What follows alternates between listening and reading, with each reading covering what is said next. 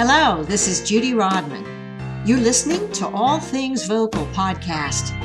This is the audio version of the blog you can find at judyrodman.com. I can fix you, I can teach you. Today, I want to talk about a controversial subject among vocal pedagogues, and it concerns inhaling. Should you breathe in through your nose or mouth when you sing? Well, I'm going to cut to the chase here. From my experience as singer, speaker, and vocal coach, I'm going to fall in with those whose answer is both.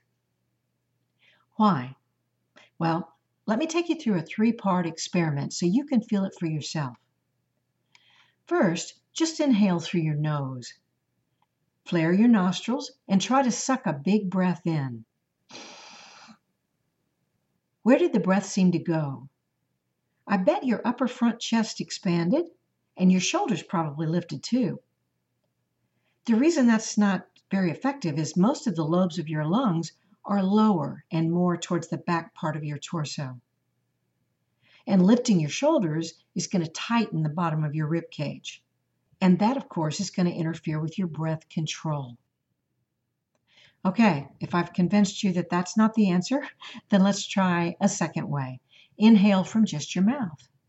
Open wide and breathe in. Where did the breath seem to go? How drying did it feel to your throat? Did you want to cough like I did? How tight did your neck get? Okay, hopefully you agree that's not the way. Now try inhaling through both nose and mouth. You don't need to open your mouth wide, just open your lips for a little sip, and at the same time, flare your nostrils. Don't suck air in like a Hoover vacuum cleaner. Just open up those three holes and let it fall in. Okay, how much faster and deeper did you breathe? And I bet you did so silently. Okay, let's get specific. Here's why I recommend inhaling through nose and mouth for the voice. First, it allows breath to fall the fastest. It does this by encouraging expansion in the low torso, shifting body contents downwards to make room for the flattening diaphragm to lower the lungs and create a partial vacuum. That action draws air in instantly, and you get a much better quality breath. The second reason you should breathe through nose and mouth it encourages a low power center for your voice. Singers and speakers tend to power the voice from where the breath seems to be taken in. For optimal, balanced breath support and control, it should feel like you're powering your voice from your pelvic floor.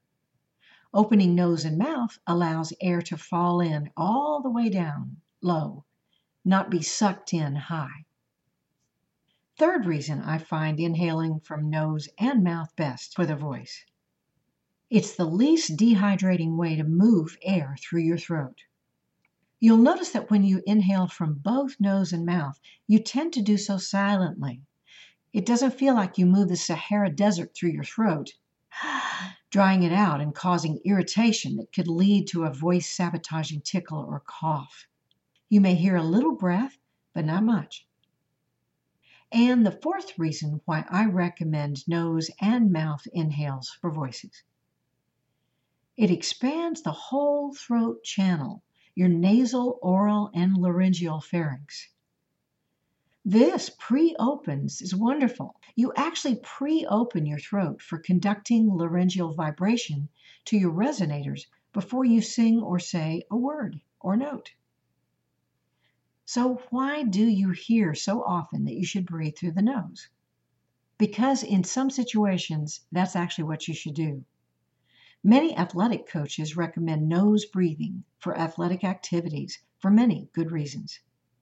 However, for the voice, as we've seen, it's not the best strategy. And I'm not the only one who thinks this. When I began teaching, one of the best books I read on the voice was Jeffrey Allen's book, Secrets of Singing. He came to the same conclusion, and he did mention it was controversial. In my teaching experience all through these years, Every time somebody comes in singing while nose breathing, they have all kinds of vocal issues, including lack of breath control, tight throat, range limitations, sometimes pitchiness. Just opening all three holes, both nostrils and the mouth, to let air in creates instant vocal improvement. I like to think of a very good inhale for the voice in three words silent, deep, and wide. I find that a lower torso sensation of silent, deep, and wide will create the best quality inhale. Opening your nose and mouth creates the silent, deep, and wide breath. Practicing this on purpose will create your muscle memory so it becomes your modus operandi for singing and speaking, and you don't even have to think about it because it just feels so much better to do it that way. Okay, dear listeners, this is your host, Judy Rodman.